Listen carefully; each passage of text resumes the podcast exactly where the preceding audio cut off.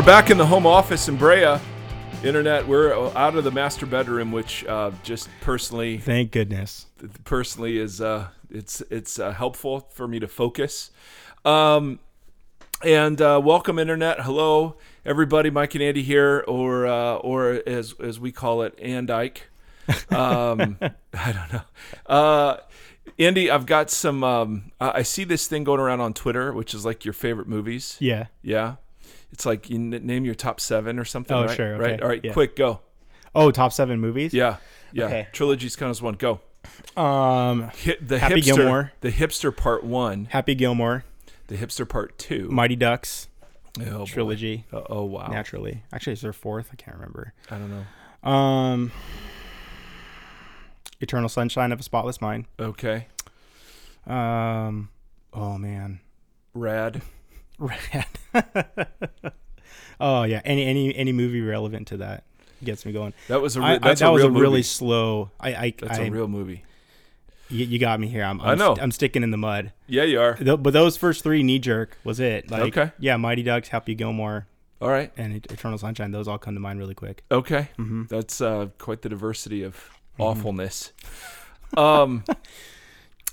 all right. I was just curious. In yours? Just curious. Um, I'm a big fan of Notting Hill and uh, Pride and Prejudice Okay. and Sense and Sensibility Yeah. Music and, lyrics. and Dumb and Dumber. and I'm just, I don't know. Um, no, I would say um, Gladiator, Braveheart, uh, First Matrix, Star Wars original trilogy, Indiana Jones trilogy, okay. Lord of the Rings. Yeah. I mean, Jurassic Park. uh, no, I Um. live. I live that one. I don't. I don't need to see that one. Um, Shawshank Redemption, probably. Yeah. Throw that in there. Good. Uh-huh. Um, but the big news. I mean, that was just kind of an intro, just to see. I, I wanted people to see why you're not the host of the podcast. yeah. Um, but the big news is that we, our podcast territory, is is being invaded. So the so I didn't think anybody or anything could knock Joel Osteen out of the top place in the iTunes podcast list. Yeah. So they list the 200 most popular Uh huh. and and, and there are a bunch of categories. The big one is religion and spirituality, and um, and then uh, there's sub branches like Christianity and Buddhism and whatever else. Right. But the uh, the number one, it made it quite a splash. The number one new entry, knocking Vox out of the 137th spot, wherever, wherever. I don't even think we've hit it this week, but the but um, is it's called Ha- Harry Potter and the Sacred Text. All right, now listen to this description. This is absolutely brilliant, and, and it's and it's absolutely. I mean, it's knocked Osteen out. It's knocked Rick Warren. uh, Mo, I've never seen Warren in the number one. Uh, Joyce Oh, sure. Joyce Meyer. Joyce Meyer gets up She there, gets yeah. up there. Uh-huh. Um, but but uh, this has been dominant, and so it, it's here's the description, and I think it's so interesting. What if we read the books we love as if they were sacred texts? What would we learn? How might they change us? Harry Potter and the Sacred Text is a podcast reading Harry Potter, the best selling series of all time, as if it were a sacred text. Just as Christians read the Bible, Jews the Torah, Muslims the Quran, we will embark on a 199 episode journey, one one chapter per episode, uh, to glean what wisdom and meaning J.K. Rowling's beloved novels have for us today. We will read Harry Potter not just as novels, but as instructive and inspirational texts that will teach us about our own lives. How awesome is that? Didn't Joseph Smith have a big what if? Well, well, that's you know, it's it's it's certainly interesting, and and, and here's what I love. First, I mean, we can learn uh, and and receive wisdom from any, right? And I think Harry Potter, the Harry Potter series is just outstanding. Um, it, it, it very much is. Uh, it presents virtue ethics and and character formation in uh, really compelling ways. Yeah. But it, it raises an interesting question. Why couldn't you? Who's to say what a sacred text is? Right? Yeah. Uh, I mean, it's like Avatar. You know, there it, it, after the movie Avatar came out years ago, there was this kind of burgeoning sort of worldview, religion based on some of the things. I mean, wh- why, Yeah. why, why the heck not? Why, why wouldn't you? um, in, in a world like ours where meaning is just you bring it to a text it's never found in a text why wouldn't you do it it makes total sense that religion and spirituality, the, the top podcast is reading Harry Potter as if it were sacred. and, and, the interesting thing is, well, what does it mean for it to be sacred? Uh, what does that mean? If, uh, if uh, is it does that mean we deem it sacred? Right? Is there like a year limit? Like you know, it has to be X amount of years old. Like oh, I mean, is that oh, even oh, relevant? So or I don't know. I don't know, but I mean, like a legend is defined specifically by its age, right? Yes, Yeah. Wh- wh- in, in which case you would be a legend um, as you hit your mid 40s. Yeah. And so, very excited about that. Um, no, I don't know. I mean, I, I thought, I, I just thought it was interesting. And it raises a question well, why wouldn't you read? So, why wouldn't you read the Bible the same way you'd read Harry Potter? What, what difference is there? Between reading the Bible for inspiration and reading the Harry Potter series for inspiration, other other than the Harry Potter se- series is much more well written, um, I mean, if it's much more entertaining. I mean, Harry Potter versus the Book of Leviticus, you know. Um, and so, so that was just I thought that was so fascinating because, um, uh, whoa, my microphone just jumped out at me. Uh, you moved your bag. Um, uh, it's interesting. I always get the worst microphone stand, and and Andy gets the better one. It's and been the and- same one since day one. It's and and so I don't know, man. I just don't know. This whole thing, you are so sketchy. we just need contributions so we could step up. oh, our ga- really? That's where we're bit. going with Yeah. this. Nice, nice. was planned. Yes, you need to clothe us because I'm in. I'm tired of being in my boxer shorts. No, I just thought it was such an interesting. Why? Why? Why would you read the Bible any differently than Harry Potter? And why would why would you read the Harry Potter any differently than the Bible? I mean, if if if we can just determine what sacred texts are, then why not? Right? If it's sacred to us, it's sacred, correct? um and uh and so so that could be that could be fodder i'm gonna actually i'm gonna i'm gonna listen to a couple episodes one is white privilege um betrayal the midnight duel promises the potions master vulnerability the sorting hat. But evidently they're they're doing a great job because this thing is like just jumped. Uh, but I but I really thought, hey, that's a very interesting thing, and it, and it throws into question because because my 13 year old son Nate, so Nate and I'll be you know doing whatever we're doing, and I'll be like, hey Nate, so so what happens if uh, you come across somebody who doesn't you know believe the Bible? What do you and, and they say the Bible's made up? What do you say? And he says, I don't know. The Bible says it's the Word of God, so it's the Word of God. And I'm like, well, but but there are lots of other things that say to be the Word of God too, right? So how do you know there's any difference between them, or, or are they all are they all not the Word of God, and they're just meaningful to the communities that receive them as such? Right. And, and Big Nate isn't really he's not interested in that as much as he is, you know, playing uh, NBA 2K. But I'm trying, and so it could be an interesting uh, podcast discussion about the sacred text. What does that mean? Why would the Bible ever be considered that? Because it's kind of it kind of gets a little bit at at some of the stuff Godless was, Godless Yeah. was raising. Uh huh. What does it mean for something to be a sacred text? So anyway, I just thought I'd throw that out there. I'm shocked no one's done this on Star Wars yet. I mean, for as long as it's been around. Oh, I mean, oh, I'm I'm sure. Uh, you know, I mean, I remember it happening with the Matrix. Now, I don't. I remember. Um, th- this was 1999, so you know it was it was like 50 years ago for, for the millennial crowd. Um, there there was a there was a century called the 19s that um, existed. Um, that many of us who hold power now, right? Isn't that when the depression happened? Yes. Sometime in the yes 90s? there were wars um and uh and uh anyway so so um the the matrix movie came out and then there were all these books about the gospel and the Yeah, matrix right totally. and and finding jesus in the matrix and you know all this just kind of weird stuff Yeah. um so so this has a very long and rich history but this isn't what i what i find interesting about this it's not saying hey let's find stuff from other sacred texts in harry potter which there christians have done that hey here are christians allusions in harry potter but this is let's treat harry potter as if it were as sacred as the bible the quran the the torah the Yeah. whatever so interesting. Anyway, anyway, that has nothing to do with godless part deux. And um, and we've not heard back from Godless. He's he's licking his wounds. He's he's repenting deeply in, in the the wilderness of Ireland. Uh, he's come face to face uh, with the airtight uh, arguments that were presented in Mm. The part pa- the- one. the, patience of the Spirit has come upon him. Yes. He is, uh, he Yeah. is restfully considering his yeah, reply. not so much.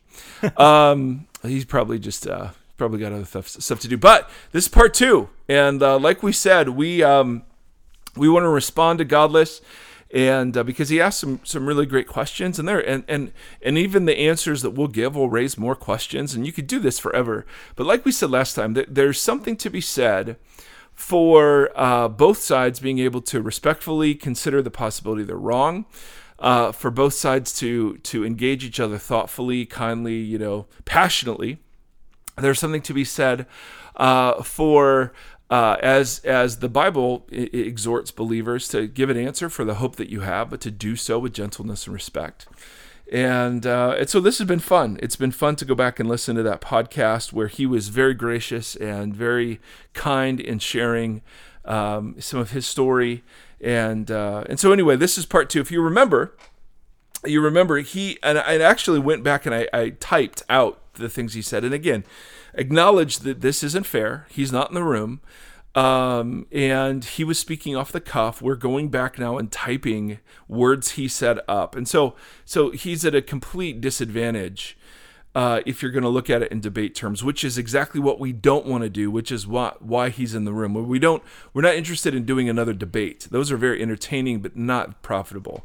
Yeah. We're we are interesting in just engaging in, in dialogue and conversation. So um, and we do feel like it's it's worth uh, having a point explored in all of its fullness rather than just sound bites kind of zipping back and forth. So, so godless. Um, so, thank you for raising the questions that you raised, and uh, here's some thoughts. Um, you you had said, uh, and I and I thought, you know, you told your story, and then and then we, I'm, I'm ripping these quotes kind of out of the context, but I hope I, I don't do them violence in the way that I, I use them.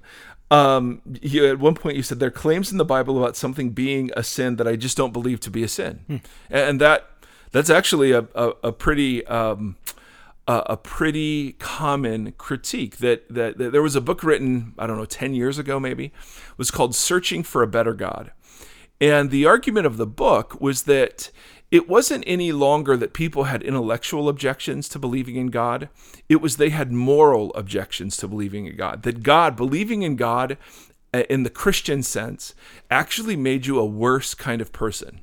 So, so they the the argument was that people today, not you know generically, of course, um, sit in judgment of God's behavior um, and uh, and so so and so that God engages in things that we would find offensive. So the genocide of the Old Testament, or the teachings about how to find out if your wife committed adultery or not by drinking this, and you know by putting to death uh, this kid, or I mean just all this crazy stuff or, or uh, on the other side, uh, that that some of the moral teaching of the scriptures we find offensive. So it's not just God's teachings, but God's character uh, that are called into judgment by something like that. So that's a that's that's that's worth a uh, a very lengthy reply. And, and then you also said, and I thought this was I thought this was the most interesting uh, thing. You said, I, I I I think that Jesus failed at communicating what he communicated if we're right in the sense that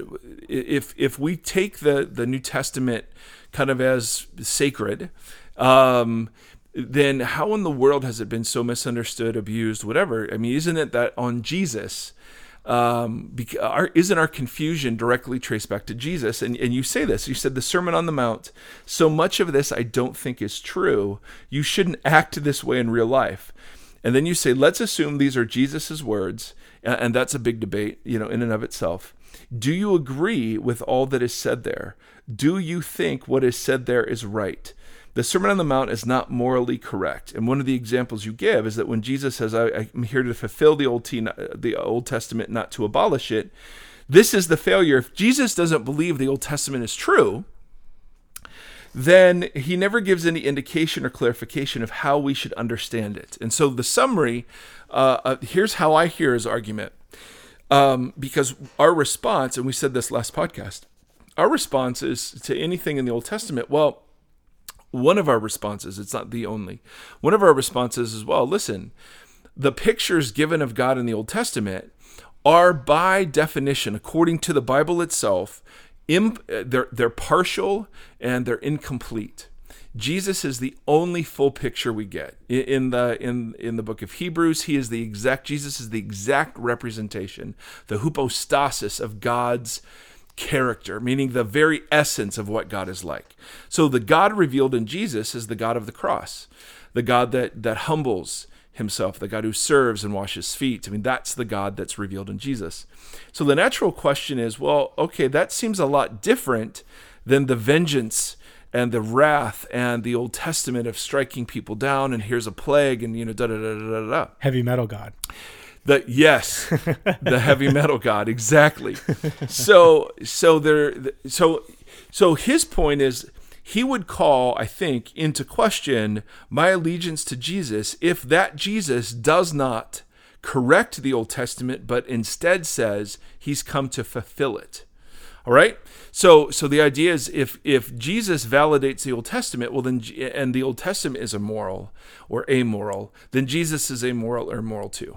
Make sense? Yeah. So that's I, I think that's kind of getting at the argument, and then and then he referenced um, Iron Chariots wiki, uh, which I read, uh, which is a critique of the Sermon on the Mount in the King James, and um, uh, and and so I think both in Godless's critique and in the Iron Chariots wiki, there is a fundamental misunderstanding, and we made this point last time, of what it is to for Jesus to be Jewish and to be teaching in a Jewish context.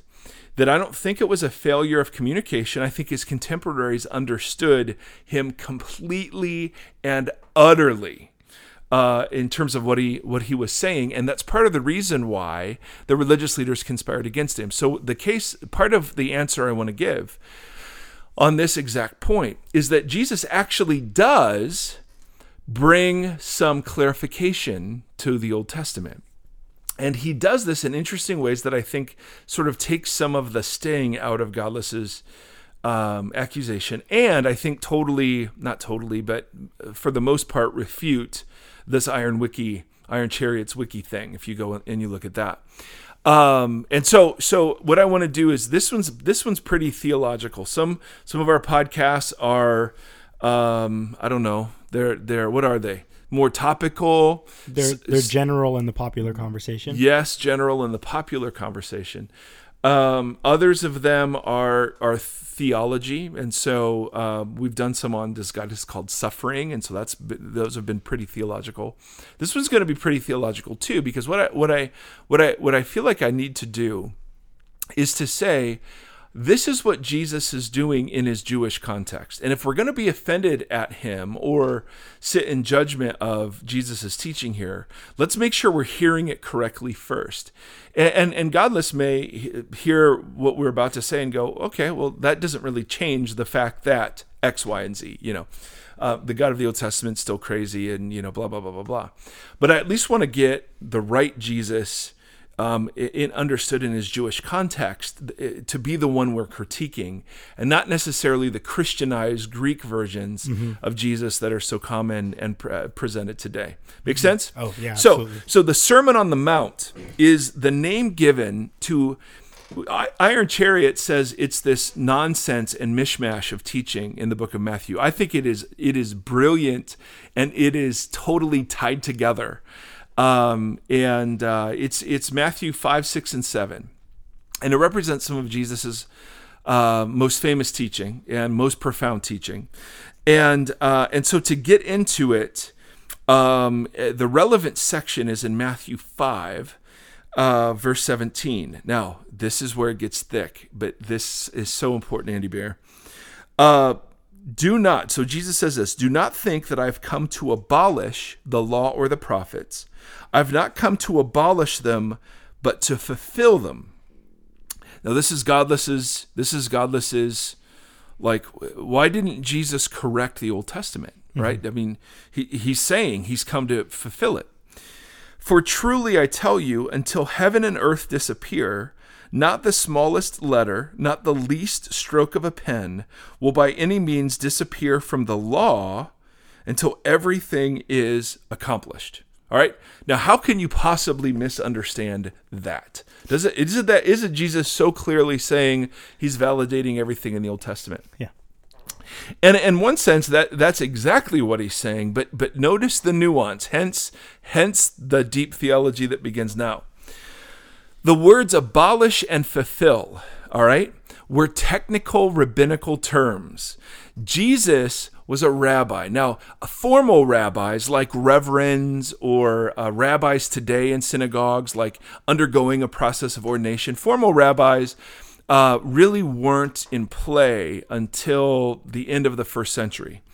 Uh, after the destruction of Jerusalem, um, about 20 years later, a group of very famous rabbis gathered together and began to sort out how Judaism would live and survive without Jerusalem and without its temple. That's when rabbi became a, a, a proper term.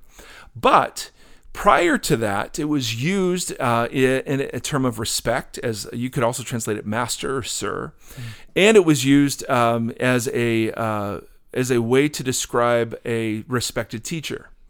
Now, one of the ways respected teachers dialogued with each other, and Jesus, there were very clear by in Jesus's day ways of interpreting the Old Testament text, dialoguing about the Old Testament text, and so one of the one of the ways uh, to talk about the text was in terms of abolishing it or fulfilling it.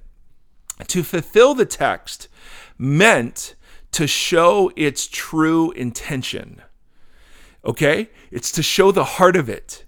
To, to interpret it rightly is what to fulfill meant. To abolish it meant to interpret it wrongly or to not obey it.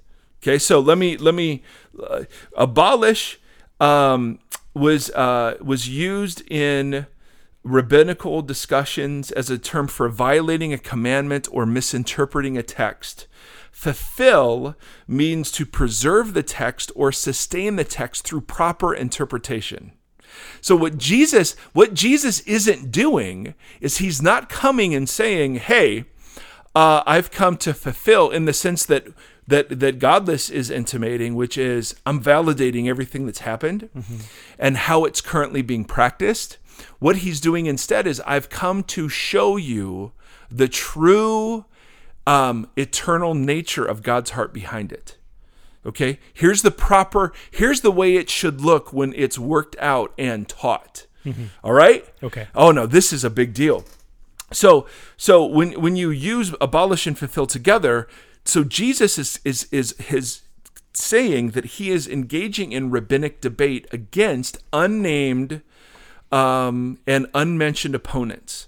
So he's having to defend himself and his interpretation because he was accused of undermining the law right, all, over right, the place. all over the place. See, that's the Yeah. thing that's so interesting Right. is that Jesus Jesus never got accused of doing what Godless says Jesus did. The failure of communication was against the religious leaders who were accusing Jesus of undermining the law hmm. and undermining their tradition. And so Jesus here has to say this at the very beginning of the Sermon on the Mount. This is Jesus saying, I'm I am now I'm not only aware of what's being said, but let me clarify. I've not come to abolish or to misinterpret the law or to break the commandments. I've actually come to show their true nature, to properly interpret them. So if a rabbi were misinterpreting the scripture, he would be told, You are abolishing or uprooting Torah. And, and if a rabbi were teaching scripture well, you would be told the rabbi was upholding or fulfilling Torah. Mm-hmm. Make sense? Mm-hmm. So, what Jesus is doing isn't just providing a rubber stamp on everything that happened in the Old Testament, he's actually showing the true intent of what the law was intended to look like, Yeah. properly done in Israel. Right. right. Oh my goodness, that's a whole different thing. Yeah, because because what we've and you've talked about this like ongoing through so many different things. The Pharisees were were applying what was a belief, but the application of that belief was wrong. Because ultimately, we're saying like that certain laws were true of what God said, but how they were carried out and how they were held became the compromising yeah. issue. So so so Jesus and he would do this with the church today. Jesus saw that the whole thing w- had been corrupted. Now there was a core and that he says that's the law itself. Now the law is the first 5 books of Torah. It's not the historical books. okay, uh, where the genocide and, and those sorts of things. He says the law and the prophets. And, um, and, and then he says, he talks about the law, not the least stroke of the law will disappear. So he was, Oh, that's really important. it, it is important. Yeah, And so so now now there are responses to that, but let let just that general sort of oversimplified point stand just so I can keep going. So so Jesus is saying the Torah, the law of God will never cease to exist because the law is an expression of God's character. The law uh, according to New Testament teaching was actually progressive for its time and it was never uh, it was never um, meant to oppress. It was always to push forward uh, culture. So culture, uh, if culture was at place B, the laws that were given were at place C and place D, and, and the progressive nature of uh, the Old Testament law is referenced all the time in the New Testament. Make sense? Yeah. Is, so it, is so a it's quick like one-shot example, like of don't Well- eat this because it was dangerous to humanity? well, I, I mean, is it that kind of stuff? that's like mold um, and and the, the the the way communicable diseases were done, the way slaves were treated was revolutionary. The way women were treated. Now we read these, you know, thousands of years removed from the culture and think they're barbaric, Right. And they were. Yeah. And, and and even and even in the New Testament, you have the objection. Well, how come Paul didn't just try to outlaw slavery? Yeah. Well, what Paul was doing was he was doing two things. Number one, he was revolutionizing slavery by saying to to masters and slaves that relationship is not as important as being brothers and sisters now in Christ. So masters treat your slaves in a revolutionary way.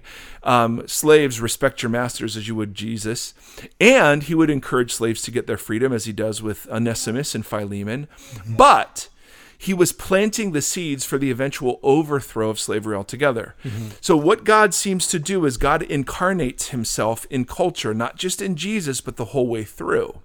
So, he will take culture where it is and invite it forward.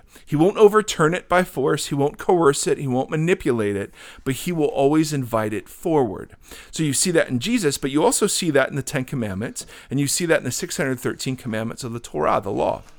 So what Jesus is saying, and this is this is how how we can go back and see some of the Old Testament commandments and go, man, those things look so jacked up. Uh, correct, they do to 21st century American Western Right. Christians. That's, that's at like point Y now. Right. If that's at point B. B, correct. When you when you read historical accounts for how slaves were treated at the time, or how women were treated at the time, it seems like there's this inching forward, there's this cooperating with, there's this incarnating into culture in a way that plants the seeds for revolution, but also um, works within the existing structures as they are. Now you can say, well, that's just idi- idiocy. I mean, God should should have you Just know wipe the whole thing out. wipe and the just- whole thing out and, and start it over, Right. which is what he did with the fall, uh, with the flood, excuse me, and then we complain about that. So, Yeah. you know, whatever. So, He tried that. so all that is to say, so Jesus starts by saying, I've come to reveal the true heart of the law. Not all of the way it's been misapplied, not all of the way it's been misinterpreted. He's not validating any of that. What he's saying is, I've come to reveal its true nature. Now, he's going to go after the most religious, the most righteous, the mo- most uh, authoritative teachers of his day called the Pharisees and um, and, and the Pharisees. So the way that evangelicals think of Billy Graham and Mother Teresa and you know our our kind of like saints. Um, was the way that that many Jews of the day thought of Pharisees. The Pharisees were the religious ninjas. They were they were the most zealous for the law. They took the 613 commandments of the Old Testament and they added hundreds and hundreds and hundreds of commandments called the fences around those 613 commandments. So if the commandment was, and we've talked about this before, if the commandment was don't touch the desk, they would add a fence that said don't even enter the room where the desk is. Yeah. Right? Or don't even enter the house where the desk is. Yeah. So those were fences. The, uh, the Pharisees thought that those fences held the same authority as the law of Moses did, and Jesus is going to really go after them and say, no, it doesn't. The other thing that the Pharisees did is that the Pharisees spent a lot of time debating between how you um, you arbitrate uh, contradictions between the laws. So, but if you if you have 613 laws and then you add hundreds and if not thousands of rules to them, you're going to have contradictions. So, if the rule is man save life wherever possible, and the rule is don't do any work on the Sabbath, you you then had to figure out okay, so if someone's life is in jeopardy on the Sabbath, which is the more important law? So the words they would use are light and heavy. Okay? okay? So which was the weightier law and which was the lighter law? Make sense? Okay. So so the lighter law was the law that could be broken in order to keep the heavy one. Hmm. Go ahead. I was saying it's almost like is that where we get that interesting interesting picture of justice being on a scale, and like how you could remove something and it would still I wouldn't maybe change. I don't know that. Huh. Hmm. It's interesting. Hmm. Maybe Harry Potter will tell us. Yeah. Now, Jesus. So Jesus is Jesus is saying, listen, the law, the the law is eternal because it's a reflection of God's character, and that He has come to be its its absolute determinative arbiter and revealer. Okay, massively important. Then he says, Therefore, anyone who sets aside one of the least of these commands, one of the lightest of these commands, um, and teaches others accordingly will be called least in the kingdom of heaven. If you set aside the least commands, you're going to be least in my movement, is the idea. Um, but whoever practices and teaches uh, these commands will be called great in the kingdom of heaven. Now here is the this this is the part that nobody respects in the Sermon on the Mount. This is the verse that tells you exactly what Jesus is doing for the next two and a half chapters. All right? For I tell you that unless your rightness before God surpasses that of the Pharisees and the teachers of the law, uh, none of you will see this. Uh, excuse me, let me say that again. For unless your rightness before God surpasses that of the Pharisees and the teachers, you will certainly not enter the kingdom of heaven. Okay? Now listen. That's like me saying you've got to be you've got to be a better person than Billy Graham. You've got to be a better person than Mother Teresa. If you're not a better person than Billy Graham, you will never enter into the, my kingdom. Right? I mean that the the Pharisees were the I mean, these were like the, the elites religiously. Mm-hmm. And and so notice what Jesus is doing. First, he says, I've come to reveal the true heart of the law. But against who and against what? Well, those who teach that you can break the least of the commands. Mm. So so eh, so your rightness must surpass that of the Pharisees and the teachers of the law, or you will not enter the kingdom of heaven. I mean, this Oh my lord, this is ridiculous. This is turning this it's it's turning the um the the predominant expression of zealous Judaism up on its head. It's flipping it upside down. It's just absolutely crazy. So, what does Jesus mean when he says this? Now, this is where I don't think Godless um, and the Iron Chariots wiki appreciate what Jesus is doing now. Now, Jesus is going to give six antitheses, okay, using the following form You have heard it said, but I tell you. Okay, so notice, let me pick one here uh, murder. Uh, you have heard it said to the people long ago, You shall not murder. Okay, mm-hmm. Th- that's obviously a heavy commandment. Right. Uh, but I tell you that anyone who is angry with a brother or sister will be subject to judgment. And anyone who says to a brother or sister, you fool, which is what raca means, is answerable to the court, or you idiot, expressing contempt. Mm-hmm. Now, now, Iron Chariots Wiki will say, really, really, you've just equated anger and contempt with murder right? Really? I mean, come mm-hmm. on. How immoral is that? I mean, that's literally one of the arguments on the Iron Chariots wiki. Yeah. No, no, no. That's not what Jesus is doing. Jesus is critiquing the Pharisees who were considered the most righteous in Israel. And and he's saying, "Nope, the Pharisees have missed it in the following respect. They teach you that you can break the least of the commandments as long as you keep the heavy ones. And and and usually what the Pharisees do is they delineate that the least of the commandments are the inward ones and and the heaviest commandments are the outward ones. Yeah, right. And Jesus is going to flip that. And and other rabbis do this. Like one rabbi commenting on Leviticus said this, all right? Uh, that that light sins, light commands, if you if you fail to keep light commands, you will end up breaking heavy commands. That's what Jesus is saying. So so here's a here's a parallel. Uh, another rabbi talking about Leviticus. He who violates the command, love your neighbor as yourself, will ultimately violate the command, you shall not hate your brother in your heart. Okay? So the first one, love your neighbor as yourself, well, that seems pretty light. But if you don't honor that, then pretty soon you'll actually hate your brother in your heart. And you will then break the command, you shall not take vengeance or bear any grudge against your brother until or neighbor until in the end you will come to the shedding of blood. Okay, so it, it's like this descent. If you don't honor the command to love your uh, brother or love your, Love your neighbor, neighbor. then you will not honor the command that prohibits hating your neighbor. Then you will not honor the command that prohibits revenge. And ultimately, that will lead you to not honor the command to murder. Mm-hmm. All right? Or to not murder, excuse me. So it's this really interesting thing that other rabbis were doing. So Jesus, what Jesus is doing is looking at he's, he's looking at the Pharisaic abuse and the way the Pharisees had actually lightened the demands of the law by making it purely external, mm-hmm. as if as if walking around not murdering summarized God's full heart for human human beings. Yeah. Right. So the fair it, it's as if I, well, yeah, I didn't murder anybody today. Well, to Jesus, that's that's irrelevant next to what God's heart is for humanity, which is what to love your neighbor as yourself.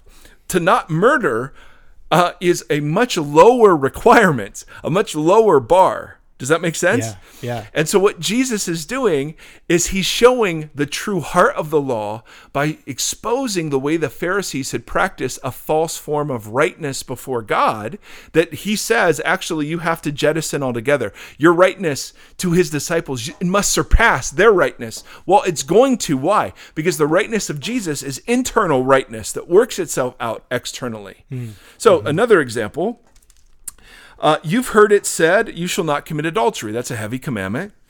But I tell you that anyone who looks at a woman lustfully has already committed adultery with her in his heart. Yeah. Now, again, Iron Wiki, uh, Iron Chariots has a field day with this. Really? Really? So you're telling me I might as well just go ahead and commit adultery then if I've lusted after a woman in my heart? What? That's not what Jesus is doing. Jesus is engaging in the the exposing of the Pharisees' false view of, right, uh, view of righteousness by giving examples of the way they've lightened the law by teaching people that the least commands didn't have to be honored. Right. All right? Because you have to imagine the Pharisees are walking around with all their Pharisee buddies, checking out girls, gossiping, talking they- terribly of other but people. No, no, but here's the thing. No, no, no. Here's the thing. The the Pharisees, that's not true. The Pharisees made a very public show of never looking at a woman. Mm-hmm. In fact, we have records in later rabbinic writings of Pharisees who would walk into walls. So they called them bleeding Pharisees because they would trip over things, they would run into walls because they would so avoid they would so avoid looking at a woman lustfully. All right. Um, and, and, and, guess what Jesus, get, get, guess what Jesus's point is? Um, whether or not you look at a woman is irrelevant to whether or not lust is in your heart. Okay. All right. So that yeah. Okay. 'Cause- 'cause So, that- yeah, 'cause then he they were says- trying so hard to not do that. Yeah, the external part. Right. Yeah. So then Jesus says, if your right eye causes you to stumble, gouge it out, throw it away. It's better for you to lose one part of your body than your whole body be thrown in hell. No, Jesus, this is rabbinic hyperbole right here. This is so common. We take this as law. This Jesus is not giving law here. Jesus is showing what the true heart of God behind the law is. These are examples of the kind of rightness that far surpasses the Pharisee. To the Pharisee, the Pharisee says, I've not committed adultery to the disciple of Jesus, the disciple of Jesus talks about, I've not lusted. Because where does lust lead? L- adultery never happens in a vacuum. It always starts. Murder never happens in a vacuum. It starts with anger. Where does adultery start? It starts with lust. So Jesus is actually exposing how the Pharisees have cheapened the law, right? So so when when when when um, Godless says, why didn't Jesus correct? Well, he is correcting. Right, this he, is it. He shuts he shuts down the temple. He he declares all food clean. He reinterprets the law through himself.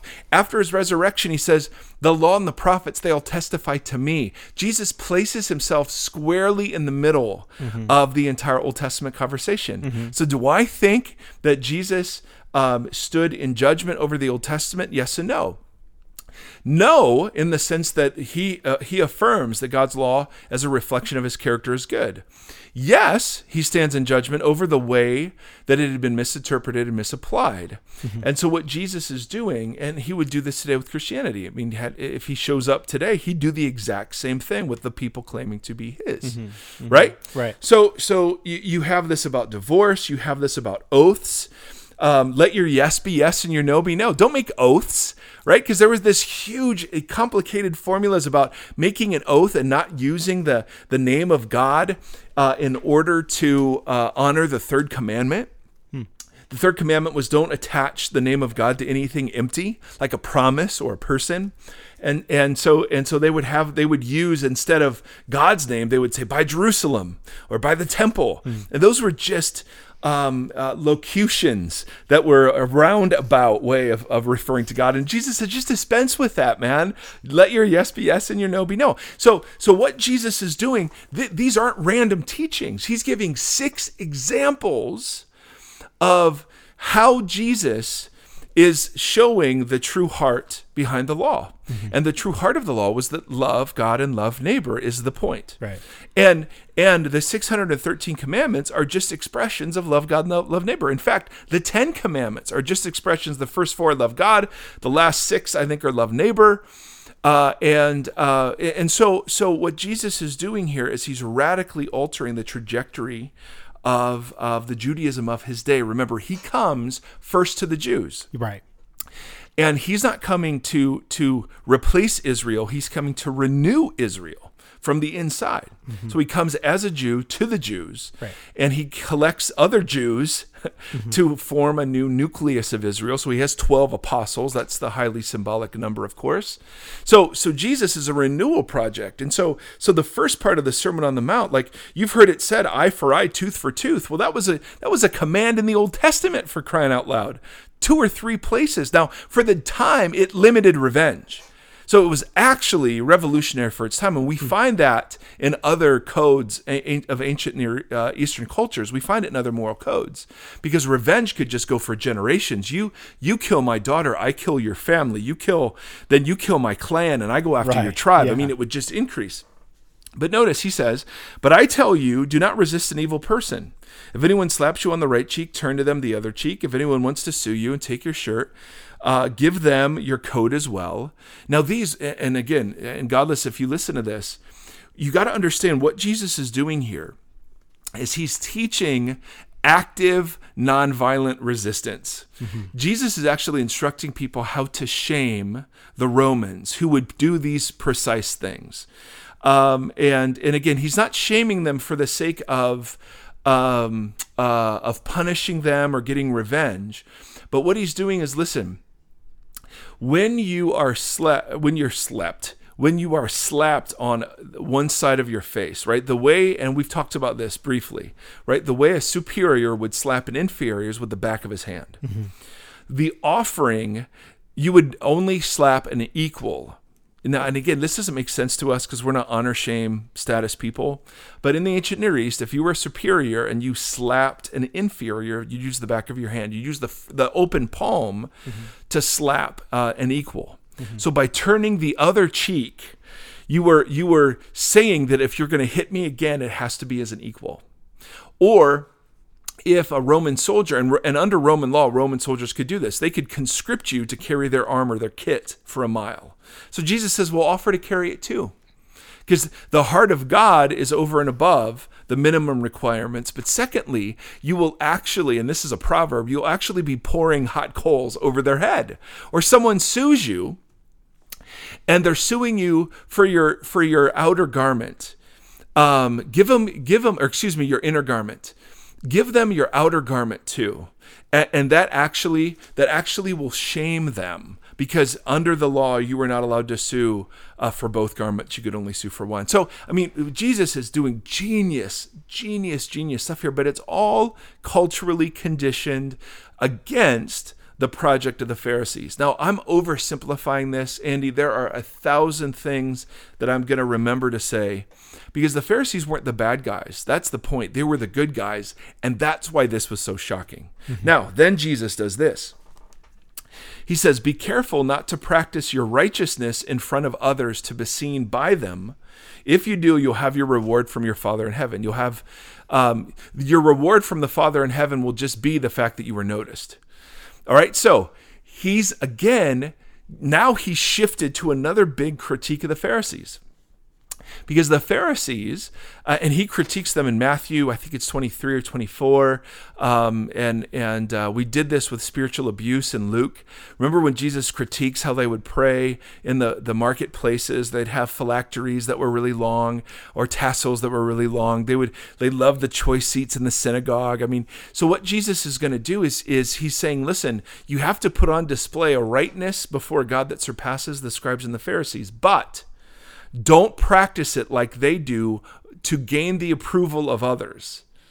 Do it in secret, and your father who sees it and see again, it's a heart thing. It's not an outward thing. Make mm-hmm. sense? Yeah. So, so this, this whole thing goes together at Iron Chariots Wiki, they're, they're like, oh, well, notice here, this part contradicts the er, an earlier part. No, it doesn't.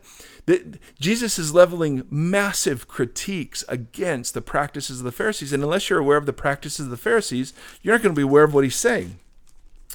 And so, and so then Jesus talks about um, uh, prayer and fasting, and then he talks about money. He spends a whole section because almsgiving was huge, prayer was huge, um, uh, uh, public prayer was huge, almsgiving was huge, fasting was huge, and so he talks about these three um, kind of uh, big pieces of Jewish piety, and he get he provides the counter to what the Pharisees were doing. Now we can keep going, but I think the general point is simply this: the Pharisees were uh, Jesus was most like them in, in terms of. Um, his theology. The Pharisees believed in resurrection. Jesus believed in resurrection. The Pharisees believed uh, in the miraculous. Uh, Jesus believed, obviously, in the miraculous. Um, the Pharisees were were master students of the text. Jesus was a master student of the text. So, so part of the reason why they bump into each other so much is because they're a lot alike, and the Pharisees, in their zeal. Uh, to keep uh, Israel pure would have seen Jesus in, in a bunch of ways, but in a couple specifically. Number one, in his disregarding of their fences. So he gets into trouble all the time for touching lepers, being touched by sinners, um, healing on the Sabbath. I mean, being he, close to women, being close to. I mean, the whole. I mean, he's running afoul of their fences all the time, but he's also at the same time critiquing them in very deep and significant ways and presenting an alternative vision of what it meant to be the people of God which is what? Love of God, love of neighbor. It wasn't burdened down by thousands of commandments. It wasn't the corrupt um, the, the, corrupt elite of of the temple complex fleecing the poor of Israel. It wasn't it wasn't the boasting that well I haven't murdered today, so I fulfilled the the commandments of God. I mean, no, it was an entirely different vision, and the vision was based on the revelation uh, that Jesus Himself says, "You if you've seen me, you've seen the Father." It wasn't just that Jesus came to reveal the heart of God for the law; He came to reveal God. The yeah. God who gave the law. Yeah. So Jesus is what it looks like when God's will is done on earth. That's why I have no problem um, saying there are bits and pieces of the Old Testament that I am absolutely uncomfortable with, that I don't understand. I don't get how they fit. I don't think they show off the beautiful God that's revealed in Jesus. I don't understand them. So there are options with what. Okay, what do you do? And this this is worthy of another podcast at some point. What do you do with the ugly pieces of the Old Testament? Some people say, some people ignore them. Um, other people say that they are the record of Israel's interpretation of God, not of God Himself. So that that's an interesting nuance. Yeah, that's an that- interesting yeah, well, twist on it. yeah, well, yeah, yeah. it, it leads it leads to some some pretty sketchy places though, because uh, then then and what other firm fou- uh, foundation can you say um, that the whole thing isn't just uh, the, the interpretation uh, of of it, and maybe you do, um, or you could say, listen, and there are lots of lots of books written this way the the God of the Old Testament isn't barbaric as barbaric as we thought. Like Paul Copan, uh, C O P A N, Copan, uh, wrote a book called "Is God a Moral Monster?" In response to the atheists uh, that uh, Godless mentioned. And, and there in that book, he he softens some of what we find so offensive uh, in some of the the implications or some of the uh, the practices or the teachings of the Old Testament, and so there's some good stuff there. Uh, for me, the better the better idea is that that God always incarnates Himself in culture, and He moves it along slowly, and because that just seems to be what's happened, right? So so Jesus, you know, for instance, uh, and this will will end here. Um, Jesus is asked about divorce divorce for any and every reason. And, and this was a very technical rabbinical discussion. There were two uh, primary rabbinical schools of thought. Um, there was a command in Deuteronomy that said, as long as you write a certificate of divorce, uh, a man can divorce his wife. And uh, the, attached to that divorce was a stipulation um, that said a man can divorce his wife if, if he finds something indecent in her. And, and the big debate in Jesus' day was, um, well, what counts as indecent, right? Now, when that law was given, it was revolutionary. Why? Because a woman now had legal reason for being alone, not moral reason. In other, in other words, a, a, divorced woman was typically thought to be um, sinful, um, uh, trash, property, you know, just open to abuse.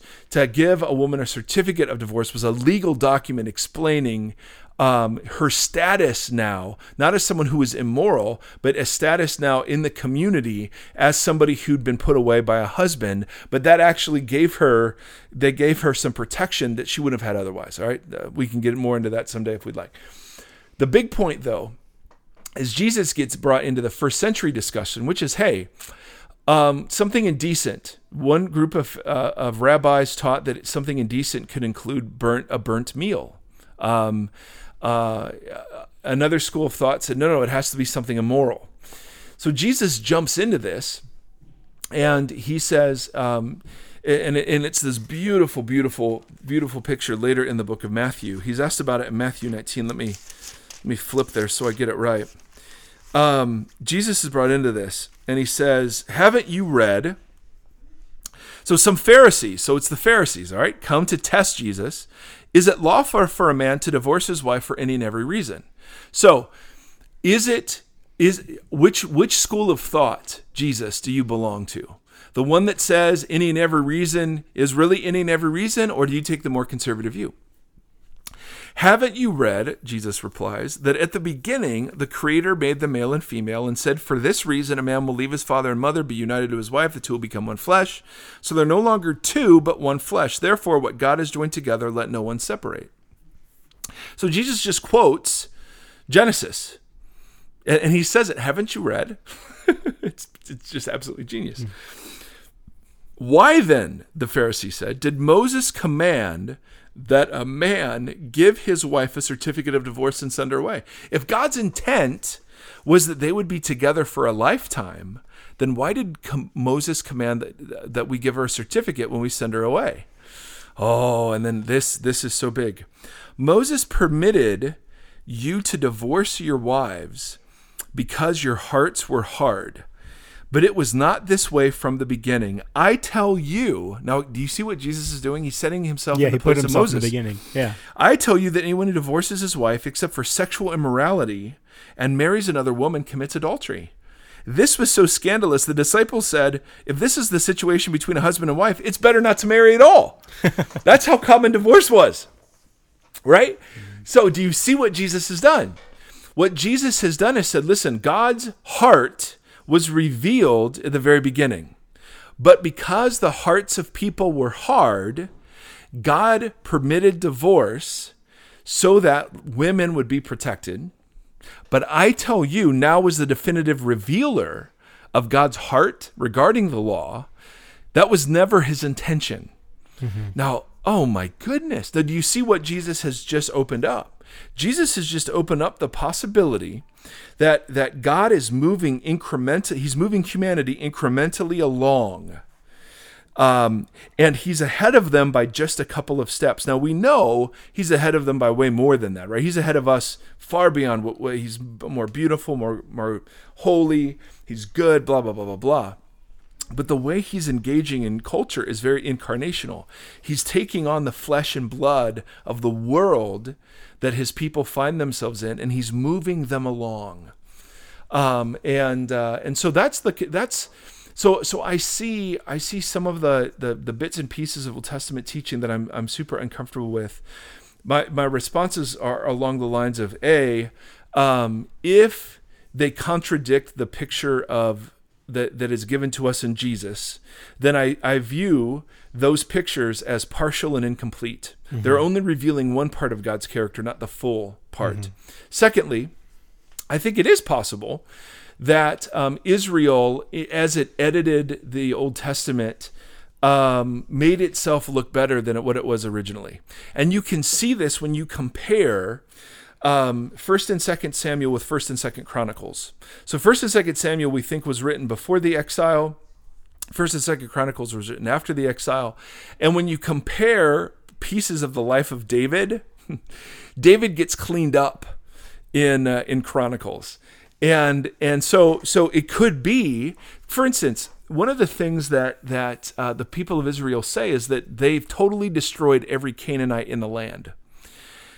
And yet you read a couple chapters later that there's still Canaanites in the land. Yeah. And so, yeah. you know, I mean, how much of that is just the boasting of, I, I don't know. Of, of, humans versus. Yeah. Right, but, but my point is if, if it's possible to misunderstand Jesus after 2,000 years of, of being away from culture, well, how much more 3,000 or 3,500 mm-hmm. years for some of the Old Testament stuff? Mm-hmm. So I'm not prepared to condemn it on the basis of a 21st century understanding of morality. What I'm what I'm interested in is what what was common in the day, what was revolutionary for the time. Uh, how was it? So, like for instance, when Paul says, uh, "Wives submit to your husbands," well, pff, no duh, that was what they were there for. the The revolutionary part was husbands love your wives. In Roman culture, because he's writing to Ephesus, in Roman culture, husbands owed nothing to their wives except food, shelter and the opportunity to bear biological children. That was it. They had courtesans, they had prostitutes. I mean, man, the last thing, the last thing they owed was love. And so when Paul writes more verses to husbands about loving your wife as you love yourself, that what was revolu- that's what was revolutionary. Mm-hmm. Submit to your wife. I mean, wife submit to your husband. Well, that uh, yeah, that's what what they did. Mm-hmm. So in, in every in every instance I've come across, the, there was a stepping forward, a calling forward of human beings into what God's original heart was for them. Mm-hmm. All right? mm-hmm. Now that raises a zillion other questions. So what about homosexuality? What about slavery? What about you know da da da da? I mean, we could we could spend a field day. Like the Bible doesn't seem ahead of culture on homosexuality. It seems behind culture on mm-hmm. homosexuality. Mm-hmm. It didn't seem ahead of culture in slavery because look at all the Christians that use the Bible to justify slavery. Yeah. So so again, this is not in any way, shape, or form a definitive word. This is if if Godless and I were sitting in a bar and he let me talk for 45 minutes, which I don't think would ever happen, um, nor I him. This, this, is what you would say if that opportunity actually presented itself. Yes, this isn't. I'm not. This isn't yeah. a scholarly presentation. This isn't an academic critique. This is, you know, I think some of what Godless was saying and some of what uh, this Iron Chariots thing, I think they were based on misunderstanding what fundamentally what Jesus was doing in his Jewish context. All right? I think that, and, and, and for and just as a, a fair response to that, with a lot of messages and other sermons I've heard in the same thing, seem also grossly misinterpreted alongside that too, and it's Christians saying it. Well, sure. You know, so it's it's Well, just, sure. I mean, and, you know, and yes, So- yes, and we do that all the time. Yeah. Yeah, you know, um, yeah. I mean, there's so many, it's so many it is so many. But but we're not saying please don't hear because the very easy thing is, hey, we've got the right, we've got the right interpretation, and all other interpretations are wrong. No, no, no. We're just saying learning the culture uh, of and respecting Jesus's Jewishness is absolutely fundamental to understanding Jesus. Mm-hmm. And if you're going to critique Jesus, then we've got to put him back in his Jewish context. Don't critique the Christian version of Jesus or the church version of Yeah. Jesus. Critique the Jewish version of Jesus because that's how he came. Now, an objection could be made well, we can't because the church got a hold of him and Christianized him. So Godless could say, hey, Matthew, Mark, Luke, and John don't even give us the Jewish Jesus. Um, and and that would be, but that's a different objection to the one initially we were talking about, right? Sure. So again, this can go back and forth for for years. This can go back and, and forth for decades. That's why there there is no definitive last word, other than um, for those of us who are disciples and followers of this Jesus. Uh, there is a sense that the Bible is clear in some of its big points, but is really open to misunderstanding if it's not read in its proper context. And uh, for those of you considering the Bible or object to the Bible or whatever, man, if if I ripped it out of its context, I'd object to it too um, because uh, you you can make the thing say anything you want. I mean, you can make it contradict itself. You can make it you can make it do whatever. Um, and uh, and so anyway, again, I, I'm not I don't live or die by whether or not the the Bible's infallible. We had a whole podcast on that. I prefer to call it inspired. Um, but that then just raises the question: Well, is Harry Potter inspired too? so a couple of uh, thoughts as we as we go. First of all, we have two podcasts. One is this one, and then another one is called the Vox Community Podcast, and that one is found at voxoc.com or on iTunes if you type in Vox Community, and that's our little church. Um, we have this. Uh, we're we're trying to form a community around all the things we talk about in the podcast. And we've got um, a couple hundred people who are joining us for the adventure, and it's really fun because um, some of these folks are Jesus followers, and some of them are not, and some of them are really in process and have been hurt, and some of them it's just a really it's, uh, it's absolutely fascinating. We're learning so much. Um, but if you want to record a little bit of something that's a little more like teachy about Jesus, I mean, that's that's where you could go. Mm-hmm. The other thing is we're so grateful for anything you do on iTunes um, for us. Um, many of you have liked the podcast, you've rated it. Many of you have left comments. We read all of those. We're so very grateful for them. We really do, um, and we are very grateful for them. And the and the reason is it just gets us noticed by iTunes. And and as you know, the goal for us is world domination. So so it, we can't take over the world unless we've taken over iTunes. That's that's the first that's the first Right. piece. And now we're chasing Harry the Harry Potter one. Now so- we're chasing Harry Potter. So, so I'm gonna I'm gonna go buy um, a Harlequin uh, romance. Do they even make those anymore? Like a romance novel, one of these sappy like romance novels. I wouldn't I wouldn't be surprised if there's a comeback now with like Stranger Things on Netflix with like Uh, uh, what is Stranger Things? What is oh, yeah, it's it's it's an incredible like hom- uh, homage to like 80s horror suspense films, and it's a new series, and it, it's like it's like and it's like kids like in the exploration of this thing that's happening, and oh, I, I think you would love So it. it's a so it's a recent it's a recent Yeah, it's a new film made by new directors, and they, they shoot it like the same way you know Super 8 was made a few years ago. Yes. it's basically a, a- an homage in a TV Ooh, series. good or- use of homage. yeah, Twice. to to do that. Yes. Yes. Thank you. Now you know. Now the world knows. So so um, but I want to find I want to just find like No, we're still talking. Thanks, Mama. Yeah. No, we're still talking. We're still recording. Yep. Yep. Thank you.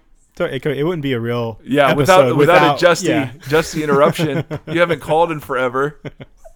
That's okay. We love you. We love you. Did you say come upstairs? Because I'm gonna and make out? Is that what you just said to me? No. Did you say come upstairs?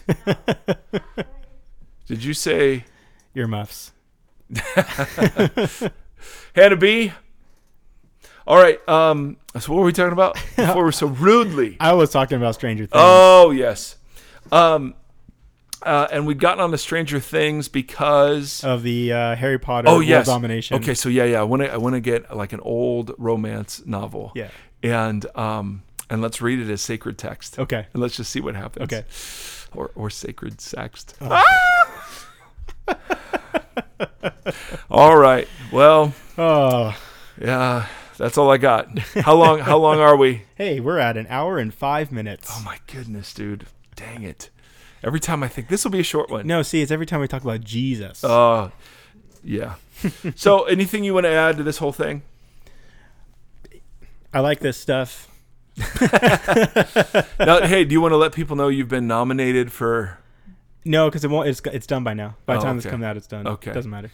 All right, uh, Andy was nominated uh, to be a year-long recipient of what coffee? Uh, Bear Coast Coffee. Bear Coast Coffee.